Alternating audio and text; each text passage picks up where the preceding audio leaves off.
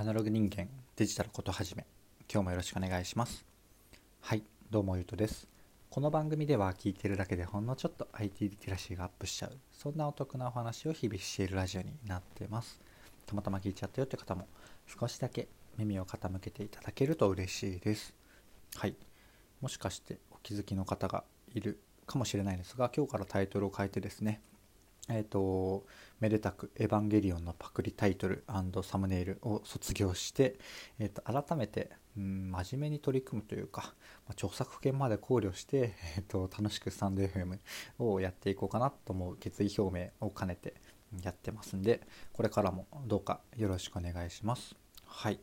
ということで、今日は何の話をしようかなというと、Web 図書館っていう素敵な未来っていうお話をしてみようかなと思います。ウェブ図書館って何かっていうと,、うんと、ウェブ図書館っていうか図書館って分かりますよね、えーと、無料で本が借りられて地域に、えー、公的にあって市内で文館とかがあっていくつかあったりするみたいなそんな感じ？まあそんな感じというか、うん、足りないな。それで無料で本が、えー、借りられる。あ言ったかな？5冊とか借りられて2週間とか。で1回延長2週間。で予約とかもできて文館とかえーと、そういうところから取り寄せたりもできるっていうサービスですね。で多分想像ですけど今多分ネットで予約をしてあまあできるんですけどネットで予約をして家で受け取って郵送で返すとかも多分できますよねこの時代まあ料金はかかるかもしれないですけどなのでまあ基本的にはうんと半分デジタルというかえーと、Amazon 的なこと Uber 的なことはできたりするようなサービスになってるんじゃないかなというこれは想像ですね。で、まあ、十分便利だし実は、うんと、こんな本が無料で読めたんだっていうのは、うん、昔から実はあって僕はなんか何て言うんだろうな高校ぐらいで感動して、うんまあ、大学入ってからも感動して社会人になってからも感動して数年に1回図書館ってこれ読めるんだって感動しちゃっているなんかもうバカなんですけど、うん、それでもなんか基本的に第一早期というか本が読みたいと思った時に行くところになんなかったのは何でだろうっていうのはねそれはちょっと後半の雑談で想像しながら話そうかなと思います。今日の話はそっちがメインではなくてうんと、ウェブ上で、まあ、いわゆる Kindle、Kindle、Kindle じゃない、Kindle みたいな、電子書籍で図書館的に読めるっていうサービスが公的に、千代田区とかなのかな、いくつか多分全国であってそれで僕が見たニュースかなんかは千代田区だったんですけどウェブ上で電子書籍が読めるっていうサービスもちろん図書館なので無料だと思うんですけど図書館なので無料っていう概念もどうなんだろうって思ったりするんですけどね。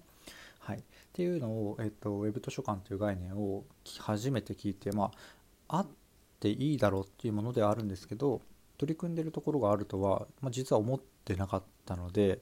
まあ、すごい感動して、うん、これが全国に広がって当たり前になったらもう意味わかんなく、うん、嬉しい未来がやってくるなって思ったっていう、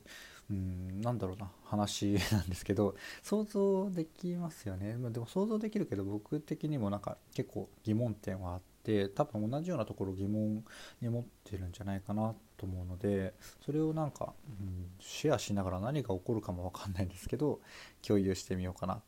って思うんですが、うん、例えば Kindle 的に、えー、電子書籍なのでなんかいわゆる恒例の図書館って人気書籍取り扱ったりするんですけどなんか1年待ちとかざらにあるんですよね。なんか人気のレストランみたいな感じで忘れた頃に読めるみたいなのがあるんですけれども電子書籍って、ま、構造上は、うん、全く待つ必要ないじゃないですか。だけど多分無料だからというか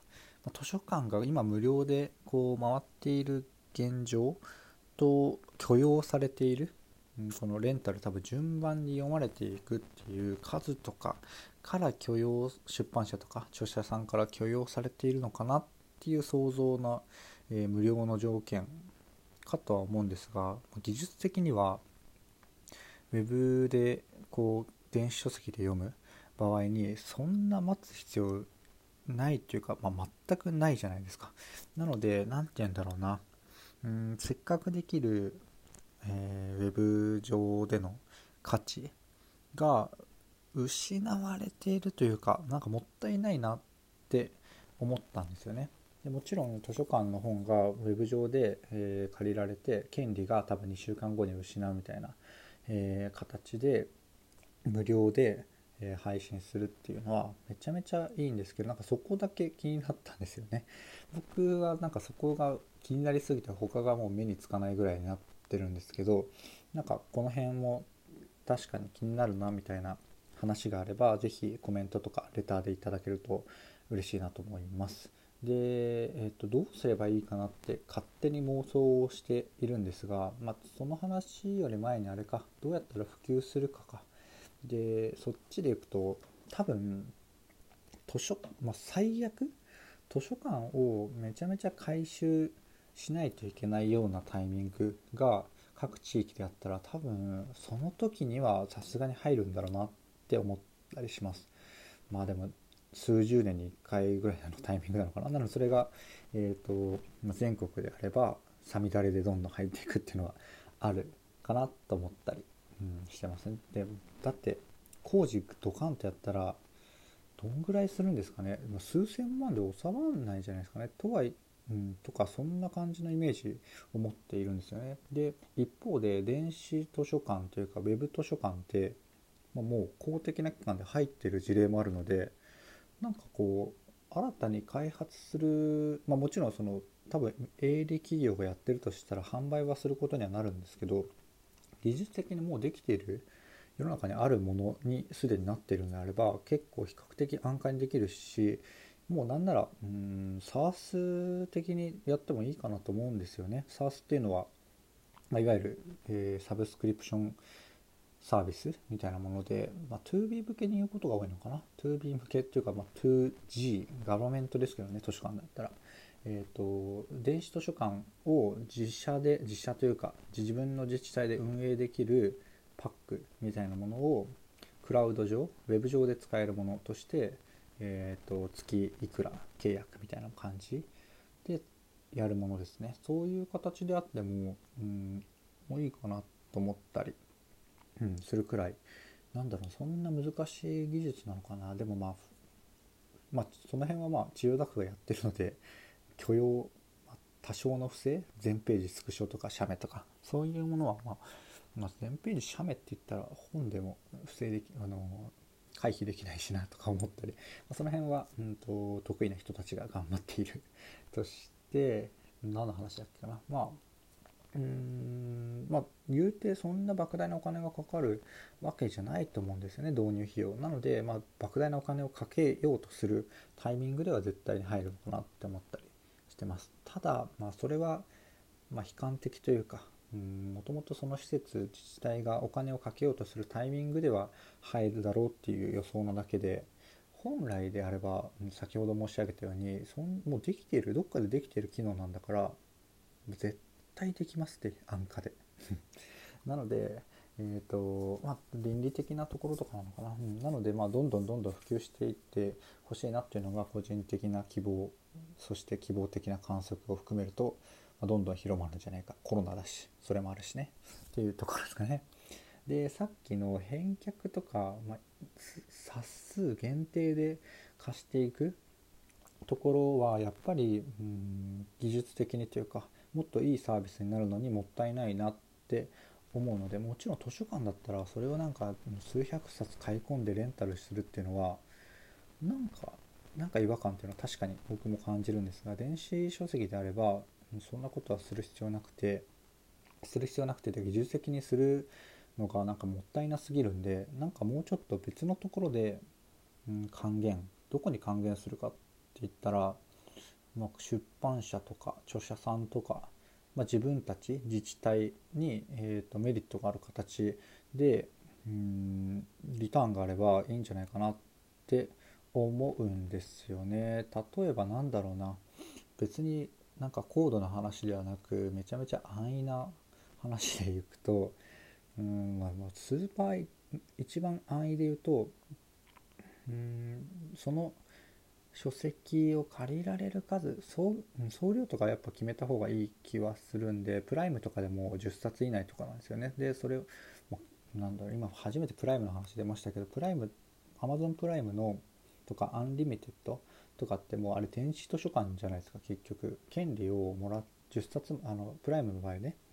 だと10冊もらってそれを、えーと、入れ替えでやって取り扱ってる書籍とかもちょいちょいと変わるみたいな。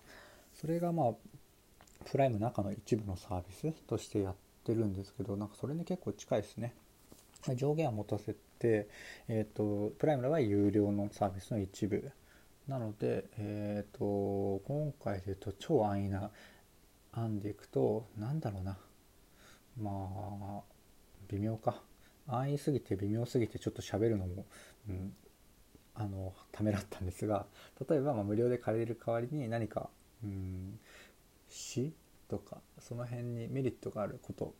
を、えーと、なんだろう誰でもできる形で、えー、やりやってあげるとかですかね。まあ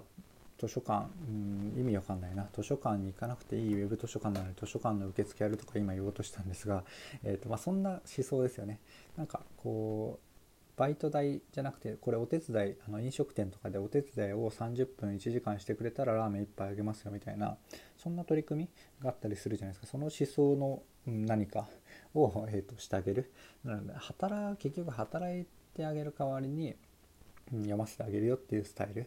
とか、えーと、でまあ、うん、別にこれも何の斬新なアイデアでもないですけれども、えーと、無料で読める代わりに情報提供をするっていうのは、うん、ありですよね。情報提供っていうのは、えーとまあ、アンケートとかうんそういう類のものですよね。なので読まれ、えっと、基本的に電子書籍とかだと本とかだと今だとまあでも時代的にそれも無料でというか販売でも手に入るのでなんか微妙だなと思ったりするんですけど、まあ、結局レビューが、うんと、それに近いじゃないですか。本に対しての感想とかだと割とそれに近いかなと思うんですがもしかしたらあるとすればアンケートは疑似的にやって、えーとま、もうちょっと細かいそのパーソナルなデータ、まあ、もちろん個人が特定されない範囲なんですけどそれを、うんと、自治体としてデータがも喜ぶかな。まあでも喜ぶっちゃ喜ぶけどそれは別に、まあ、その個人情報とかはもうそのレンタルデータの時点であるので、まあ、いらないか。それをま出版社さんとか著者さんの方まで還元してもらえると